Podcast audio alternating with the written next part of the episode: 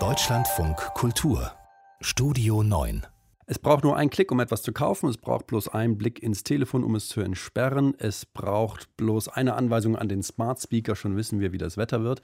Und das ist erst der Anfang der Digitalisierung. Wir reden in Zukunft vom autonomen Fahren. Wir reden von smarten Häusern. Wir reden von smarten Küchengeräten. Und all diese Entwicklungen werden immer begleitet von der Frage um die Daten. Ein neues Buch gibt jetzt ein paar Tipps, wie wir die Kontrolle behalten können über unsere Daten. Das heißt Klick, wie wir in der digitalen Welt die Kontrolle behalten und die richtigen Entscheidungen treffen. Gerd Gigerenzer hat es geschrieben. Er ist Psychologe und Direktor des Harding-Zentrums für Risikokompetenz an der Universität Potsdam. Schönen guten Abend. Schönen guten Abend.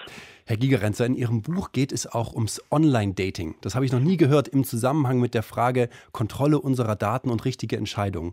Was verrät das Online-Dating? Nun, ähm, Sie, äh, wenn Sie durch unsere Städte gehen, dann sehen Sie zum Beispiel Plakate. Alle elf Minuten verliebt sich ein Single. Das klingt doch gut. Also zahlen Sie einen Beitrag, warten elf Minuten. Oder? Hm? Nun, ähm, der, das Wichtige dabei ist, in einer digitalen Welt mitzudenken. Also nehmen wir mal an diesem Beispiel. Wenn sich alle elf Minuten ein Single vermietet, sind es in der Stunde sechs am Tag 144 und wenn Sie das mit 365 Tagen multiplizieren, kommen Sie ungefähr 50.000 pro Jahr, die Sie verleben. Wenn die Partnerbörse nun eine Million Kunden hat, dann sind es 5% im Jahr. Das heißt, 95% hatten nichts. Also müssen Sie sowohl zehn Jahre vielleicht warten und zahlen, bis wir eine gute Chance haben, dran zu kommen. Also das ist so ein Beispiel dafür. Aber ist das nicht eher ein Beispiel, entschuldigen Sie, Herr Gigerenz, ist ja. das nicht eher ein Beispiel für ähm, schlaues Marketing? Natürlich. Ja. Äh, und die Risiken von Technologien entstehen ja nicht durch die Technologie, sondern die Menschen und Unternehmen, die dahinter sind. Das heißt, Sie plädieren dafür, den Algorithmen unabhängig vom Online-Dating nicht nur zu vertrauen, sondern Sie plädieren auf was? Auf gesunden Menschenverstand. Ja, und man muss auch ein paar Dinge verstehen. Zum Beispiel, wann kann man davon ausgehen, dass Algorithmen besser sind als Menschen und wann nicht? Also, Algorithmen sind erfolgreich, in, wenn die Welt das Problem stabil ist. Beispiel Schach oder Go. Da gelten die Regeln gestern und morgen wieder. Da kann nichts, niemand kann die Regeln verletzen.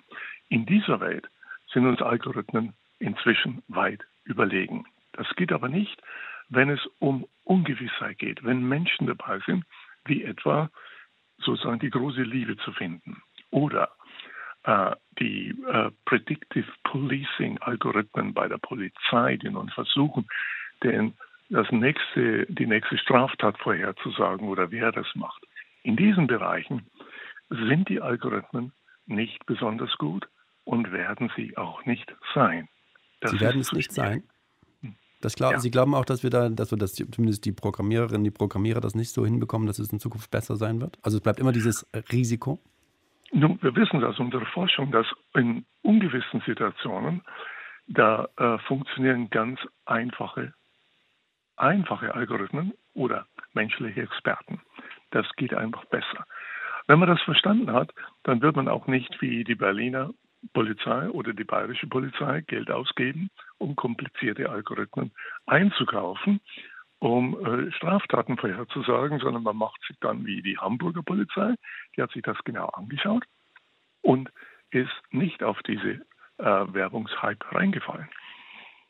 Das heißt, auch da nochmal sozusagen das Plädoyer in Ihrem Buch, die Kontrolle zu behalten, die richtigen Entscheidungen zu treffen. Das bedeutet auch, naja, man muss dann, schon sagen, auch einem gewissen Druck standzuhalten, der ja auch die Digitalisierung durchaus als das unumstößliche Zukunftsdenken preist. Wobei man ja auch sagen muss, tatsächlich, die Digitalisierung sorgt ja auch in vielen Bereichen dafür, dass sich Leben verbessern. Also das machen Sie ja auch in Ihrem Buch. Sie sind ja Sie wagen ja schon sozusagen einen breiten Blick, der weit darüber hinausgeht, nur Daten, Politik und auch Algorithmen sozusagen zu kritisieren. Ja, also die, äh, es geht überhaupt nicht darum, äh, also es hat keinen Sinn, äh, Gegner von Digitalisierung zu sein. Genauso hat es keinen Sinn, ein völliger Enthusiast zu sein, sondern man muss auf diese Technologie wie auf alle Technologien kritisch hinschauen und die Früchte ernten, aber nicht auf Werbung und Hype reinfallen. Und äh, das heißt, wenn Sie zum Beispiel in einer Telefonschlange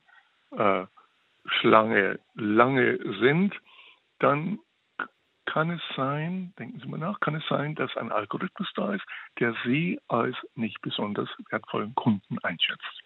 Oder haben Sie bemerkt, dass die ersten äh, Einträge, die Sie äh, auf Google oder anderen Suchmaschinen finden, nicht die relevantesten sind für Sie. Nun, das hängt damit zusammen, dass der Eintrag äh, wahrscheinlich dadurch zustande kommt, dass jemand, also eine Firma, am meisten bezahlt hat dafür. Dann muss ich die Suchmaschine wechseln? Äh, es gibt Suchmaschinen wie DuckDuckGo, wo äh, die nicht so kommerziell ausgerichtet sind, aber es reicht ja schon, wenn Sie das verstehen. Viele Menschen leiden unter einem Klickzwang. Also das erste Ergebnis und schon klickt man drauf. Also ein bisschen Zurückhaltung und die sogenannten Snippets zu lesen und vielleicht auf der ersten Seite gar nicht zu klicken, also die Kontrolle zu behalten, das kann man einfach lernen.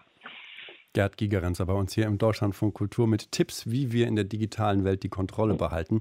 Klick heißt sein neues Buch. Vielen Dank für das Gespräch. War meine Freude.